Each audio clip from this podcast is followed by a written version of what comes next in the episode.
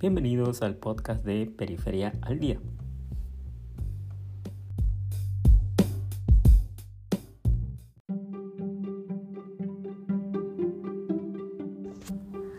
La tensión desatada entre Estados Unidos y China por la visita de la presidenta de la Cámara de Representantes de Estados Unidos, Nancy Pelosi, a la isla de Taiwán ha puesto nuevamente los ojos del mundo en ese enclave insular con más de 23 millones de habitantes y que es la séptima economía en Asia. No es la primera vez que se realizan este tipo de visitas, pero este en particular ha hecho sonar las alarmas a nivel global. Analicemos el porqué.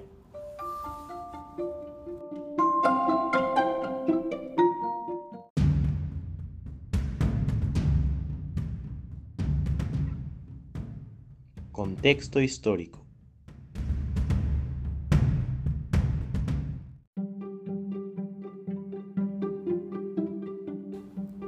La historia de Taiwán está marcada por el Partido Nacionalista Kuomintang y su líder Chiang Kai-shek, enemigo acérrimo de Mao Zedong y los comunistas chinos a quienes combatió durante años en la China continental.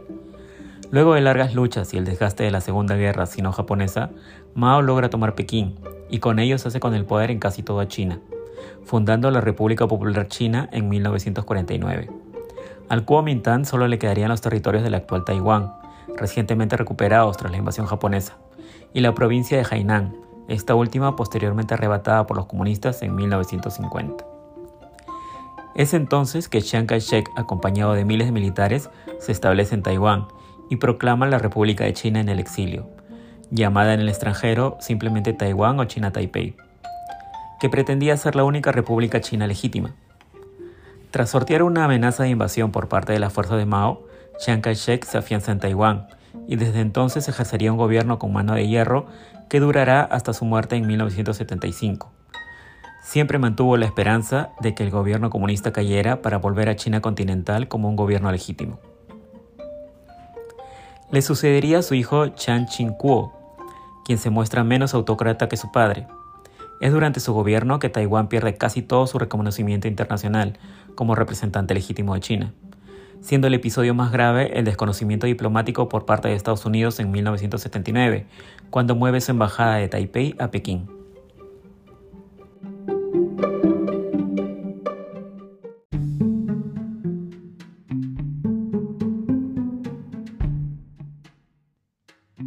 Es interesante especular cuál sería el legado de Chiang Kai-shek. Presidió exitosamente durante el milagro económico en Taiwán, y también preparó el camino para la democracia en Taiwán que llevó a cabo su hijo, pero no estaba satisfecho con eso. Él hubiese esperado que lo que ocurrió en Taiwán se hubiese extendido al continente. Ralph Claff, profesor de estudios internacionales de la Universidad John Hopkins.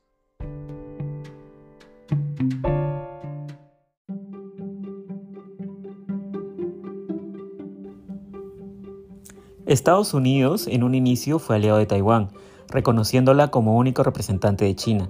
Pero en los 70 el nuevo orden mundial, producto del distanciamiento entre China y la Unión Soviética, hizo que Estados Unidos brindara su reconocimiento al gigante asiático como único gobierno legítimo. Ya años antes, la ONU también había reconocido a la China comunista como el único gobierno representante de China.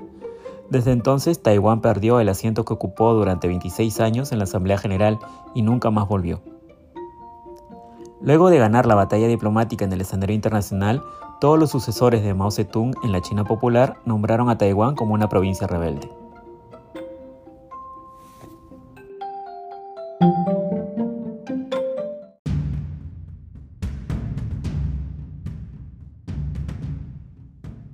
Reconocimiento de Taiwán.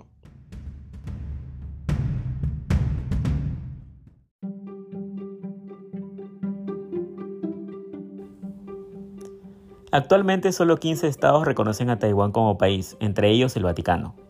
La gran mayoría de países en el mundo reconocen solo a la República Popular de China, en gran medida debido a los tratados comerciales con el gigante asiático y a su poder económico creciente desde la década de los 90. Sin embargo, Taiwán no se quedó atrás a pesar del bloqueo chino y del desconocimiento casi unánime a su estatus como país. Durante la dictadura de Chiang Kai-shek y el posterior retorno a la democracia, Taiwán experimentó un crecimiento económico sin precedentes, siendo considerado uno de los tigres asiáticos junto a Corea del Sur, Hong Kong y Singapur. La industrialización del país fue la envidia de China y su mano de obra calificada era atractiva para miles de empresas. Taiwán empezó a abrir oficinas de cooperación técnica y económica en diversos países, incluso en aquellos que no lo reconocían. Eran los tiempos del Made in Taiwan.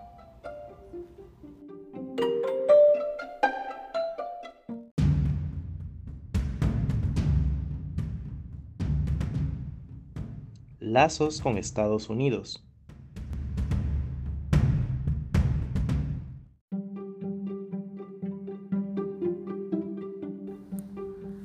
A pesar de no ser reconocido por Estados Unidos como legítimo gobierno, la cooperación comercial y militar entre Taipei y Washington no dejó de ser fuerte.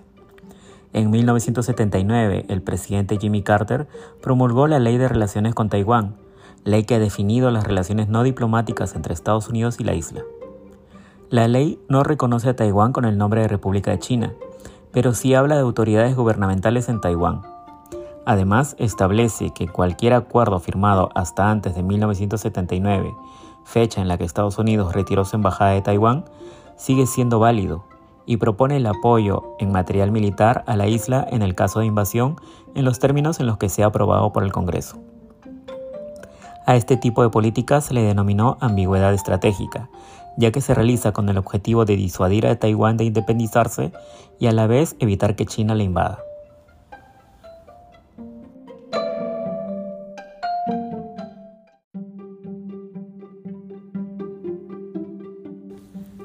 En 1995, el presidente de Taiwán, Lee Teng-hui, realiza una visita no oficial a Estados Unidos, país que le concedió la visa. China respondió disparando misiles en el estrecho de Formosa, área marítima que separa a Taiwán de China, y Estados Unidos inmediatamente envió un portaaviones a la zona. Dos años más tarde, el presidente de la Cámara de Representantes de entonces, Newt Gingrich, visitó la isla. Era la primera vez que un funcionario de tal magnitud visitaba Taiwán. Ya en el 2018, Donald Trump promulgó la ley de viajes a Taiwán, mediante la cual cualquier funcionario del gobierno puede viajar a dicho país a reunirse con sus pares taiwaneses. Con esta norma, las relaciones entre ambos países pasaron a un nivel más alto. Posteriormente, el gobierno de Trump le vendió armamento a Taiwán por más de 2 mil millones de dólares. Cabe señalar que durante la administración de Barack Obama también se vendió armamento a Taiwán por un valor parecido. Recientemente, en el 2021, Joe Biden envió una delegación de funcionarios a Taiwán, que incluía a un senador de su partido, Chris Dodd. Dos meses más tarde, un grupo de senadores estadounidenses visitaron Taiwán para anunciar la donación de 750.000 vacunas contra la COVID-19 y así frenar el bloqueo chino. Cuatro meses más tarde, en respuesta a estas visitas, más de un centenar de aviones de guerra chino incursionaron cerca del espacio aéreo taiwanés. Ese mismo año, la Unión Europea también envió una delegación a la isla.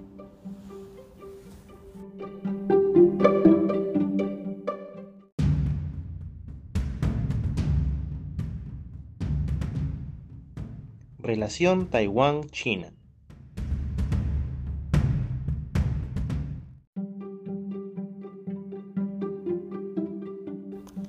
A inicios de la década de los 90, representantes de la República Popular China y de Taiwán iniciaron un acercamiento que dio pie a la cumbre de Hong Kong de 1992, la cual pretendía crear un clima de confianza para resolver la disputa entre ambas naciones.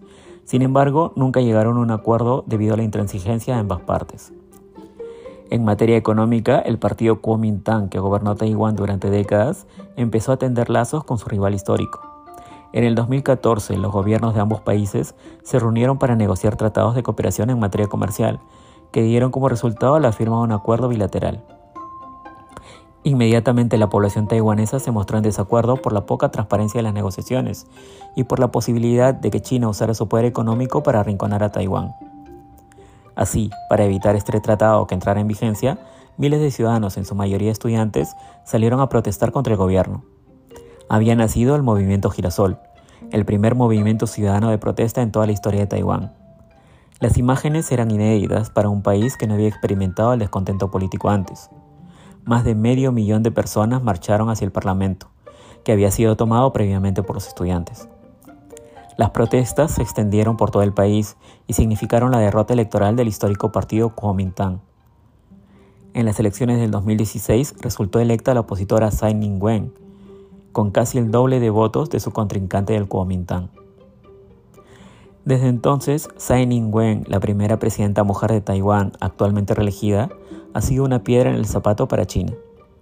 Cabe señalar que Tsai Ing-wen mantiene buenas relaciones con Estados Unidos, ya que antes de su primera elección viajó a dicho país para reunirse con la diáspora taiwanesa y con senadores estadounidenses.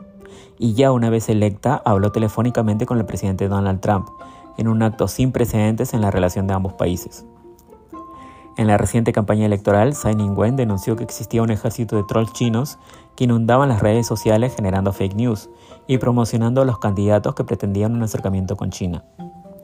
Para distanciarse de los políticos pro-China, Tsai Ing-wen se mostró cercana a los manifestantes del movimiento Girasol, nombrando a Audrey Tang, la activista transgénero líder de ese movimiento, como ministra de su gobierno.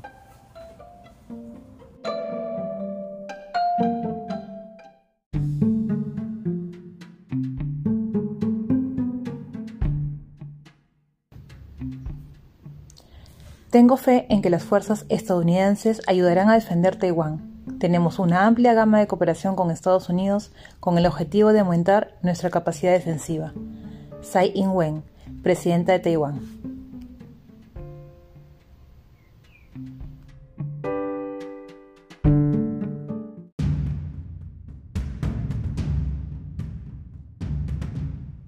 Visita de Nancy Pelosi a Taiwán.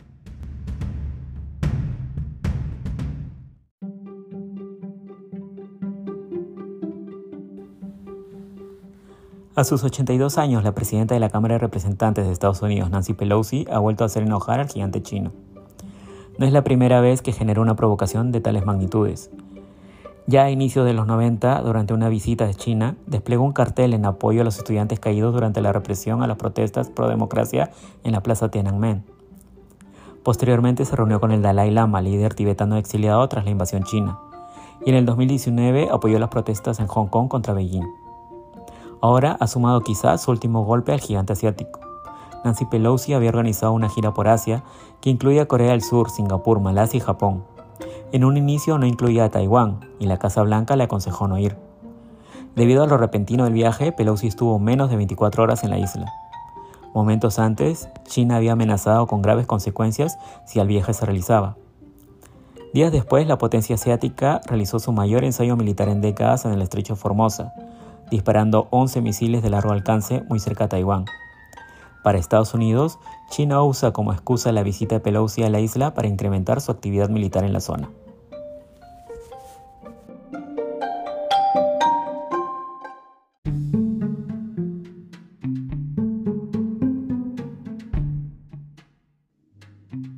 China decidió reaccionar de manera exagerada y usar la visita de Nancy Pelosi como pretexto para incrementar la provocación militar en el estrecho de Taiwán. Anthony Blinken, secretario de Estado de Estados Unidos.